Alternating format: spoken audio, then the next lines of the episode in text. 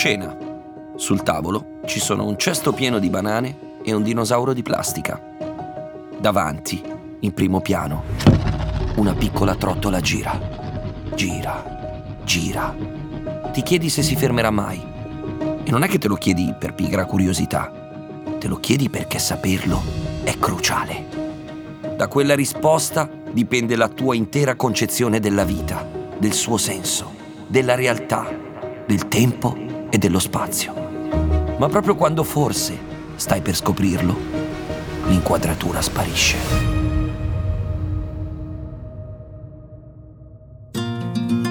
Il cinema è quel posto dove la vita incontra le storie proiettate sullo schermo e ci si tuffa dentro.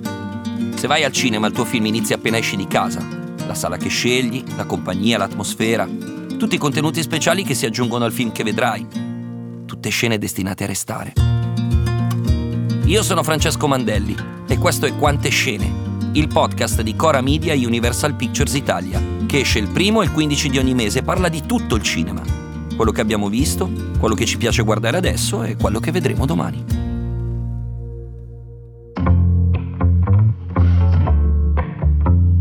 È una convinzione comune che i film di grande successo, quelli destinati a sbancare al box office, debbano essere per forza semplici, molto comprensibili, a volte con una trama, con un plot quasi proprio ridicolo da un certo punto di vista, perché devono capirli tutti. E diciamo che questa in linea di massima è la regola generale, fino a quando non arriva Christopher Nolan.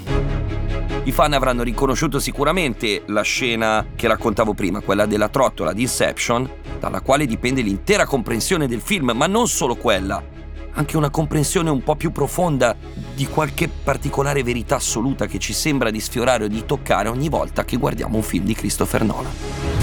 A proposito, sta per uscirne un altro. Lo so perché stamattina mi sono svegliato e avevo un tatuaggio sulla gamba e ho capito che era un messaggio dal me del futuro. Diceva: vai a vedere Oppenheimer, non ci capirai un cazzo ma sarà bello. Ah, il titolo, Oppenheimer, viene dal nome del protagonista, Robert Oppenheimer, un fisico americano esperto di quantistica che ha costruito la bomba atomica. Le parole Christopher Nolan e fisica quantistica nella stessa frase non so se mi fanno sudare o sognare. Non so voi, ma ogni volta che sta per uscire un film di Christopher Nolan ho un brivido di paura e anche di aspettativa. Io la chiamerei ansia da prestazione, ecco. È come quando sei al liceo e ti piace tantissimo quella ragazza, hai aspettato da tantissimo tempo di uscire con lei, quindi sei molto felice, ma da un certo punto di vista hai anche una paura incredibile di prendere un palo in faccia, di, di fare cilecca. Ecco, la cilecca è quasi assicurata. Non vedi l'ora di vedere il prossimo film di Christopher Nolan, ma sai già che non sarai all'altezza. Per chi non lo conoscesse, dirò solo che Christopher Nolan, in collaborazione con il fratello Jonathan, che è anche il suo sceneggiatore, è uno dei registi più geniali della storia del cinema.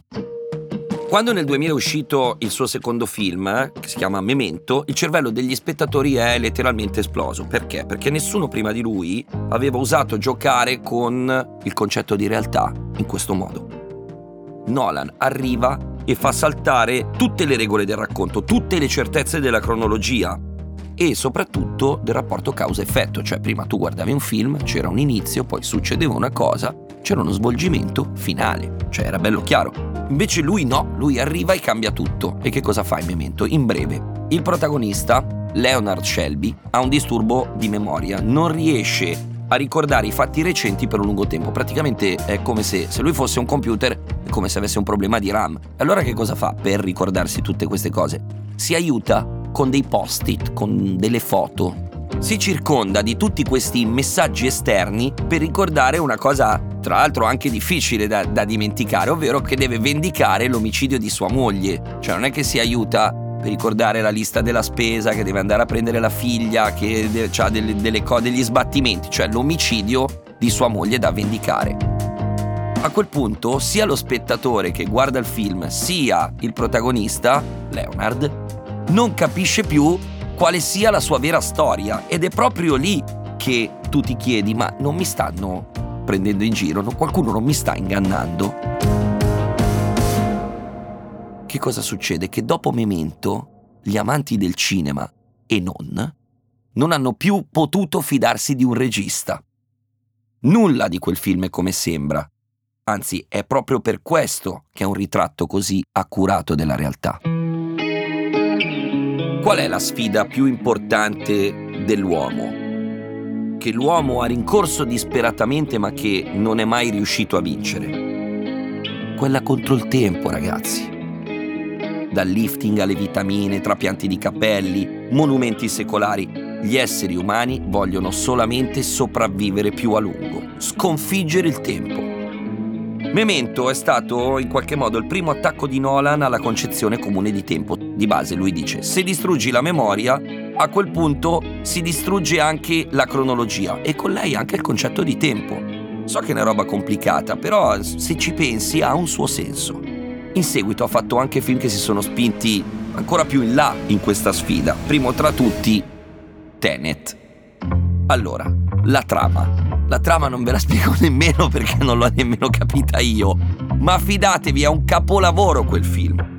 Dopo averlo visto per giorni io non, non potevo che parlare di questo film, parlare di Tenet.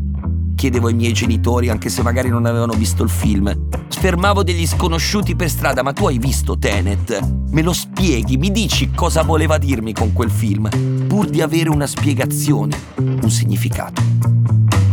Ma visto che io sono solidale a tutti i fan di Christopher Nolan in giro per il mondo e so che magari molti di voi si sentono spersi, confusi, vi voglio fare dono di una tavola, una tavola con i cinque comandamenti da rispettare per stare tranquilli dopo la visione di un nuovo film di Christopher Nolan. uno. Ti senti perso? Ignorante? Senza speranza? Ricorda che non sei solo. due. Non importa se hanno vite impegnative, lavori di responsabilità, non importa se sono le tre del mattino, tanto nello spazio mentale in cui ti trovi il tempo non esiste. Chiama i tuoi amici ed esigi spiegazioni esegetiche sulla trama. Ogni piccolo pezzo di comprensione conta. tre. Accendi il computer e trascorri almeno tre giorni nei forum di nerd. Loro sapranno indicarti la via. quattro. Se vedi una trottola, scappa. cinque. Se hai seguito alla lettera i primi quattro precetti eppure non ci hai capito ancora una mazza, semplicemente fingi. Che poi adesso io vi sto dipingendo Christopher Nolan quasi come, come un folle, un pazzo, uno che vai a vedere i suoi film e cerca di, di ingannarti, ma Christopher Nolan è anche quel genio che dopo aver fatto tre film intricatissimi, complicatissimi, meravigliosi come Following, Memento e Insomnia, arriva un giorno e ci prende tutti in contropiede, perché che cosa fa? Prende in mano una delle storie più battute del mondo dei film e dei fumetti: Batman. E ovviamente dallo studio di Christopher Nolan di Batman non può uscire qualcosa di banale. Il Batman Begins di Christopher Nolan, secondo me, è il Batman più incredibile di tutti i tempi. Esce nelle sale nel duemilacinque. Per non parlare del sequel, Il Cavaliere Oscuro, film maledetto in cui il talentuosissimo Heath Ledger uh, fa la sua ultima parte poco prima di morire, interpretando il Joker, forse uno dei Joker più iconici della storia di questo fumetto.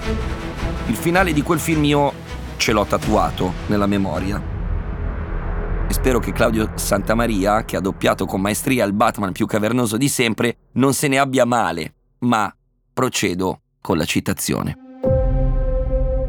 O muori da eroe, o vivi tanto a lungo da diventare il cattivo. Io posso fare queste cose perché non sono un eroe. Non come Dent. Le uccise io quelle persone. Questo posso essere. Io sono quello di cui Gotham ha bisogno. Dillo a tutti. È quello che deve succedere. Perché a volte la verità non basta. E adesso Claudio Santamaria proprio spossade, perché so io il prossimo doppiatore di Batman. Ecco, secondo me in queste parole di Batman c'è tutto il rapporto che Christopher Nolan ha con i suoi spettatori. La verità non basta. Ed è per questo che lui ci dà sempre più: mamma mia quanto mi piace fare Batman, guarda. ed è per questo che lui ci dà sempre di più. Mi piacerebbe fare tutto il podcast così, però purtroppo non si può per la vostra sanità mentale. Comunque è per questo, per questo motivo che ogni volta che esce un film di Nolan io corro al cinema a vederlo, perché ogni volta ho la sensazione che quando vado a vedere un suo film mi stia raccontando qualcosa della realtà che prima io non sapevo, una vera rivelazione, cioè questa è una cosa che nessun altro regista ti può dare. E ogni volta che esco dalla sala mi porto a casa l'impressione di avere in tasca un segreto. L'impressione che se capisco cosa mi voleva dire Christopher Nolan, allora questa cosa può cambiarmi la vita.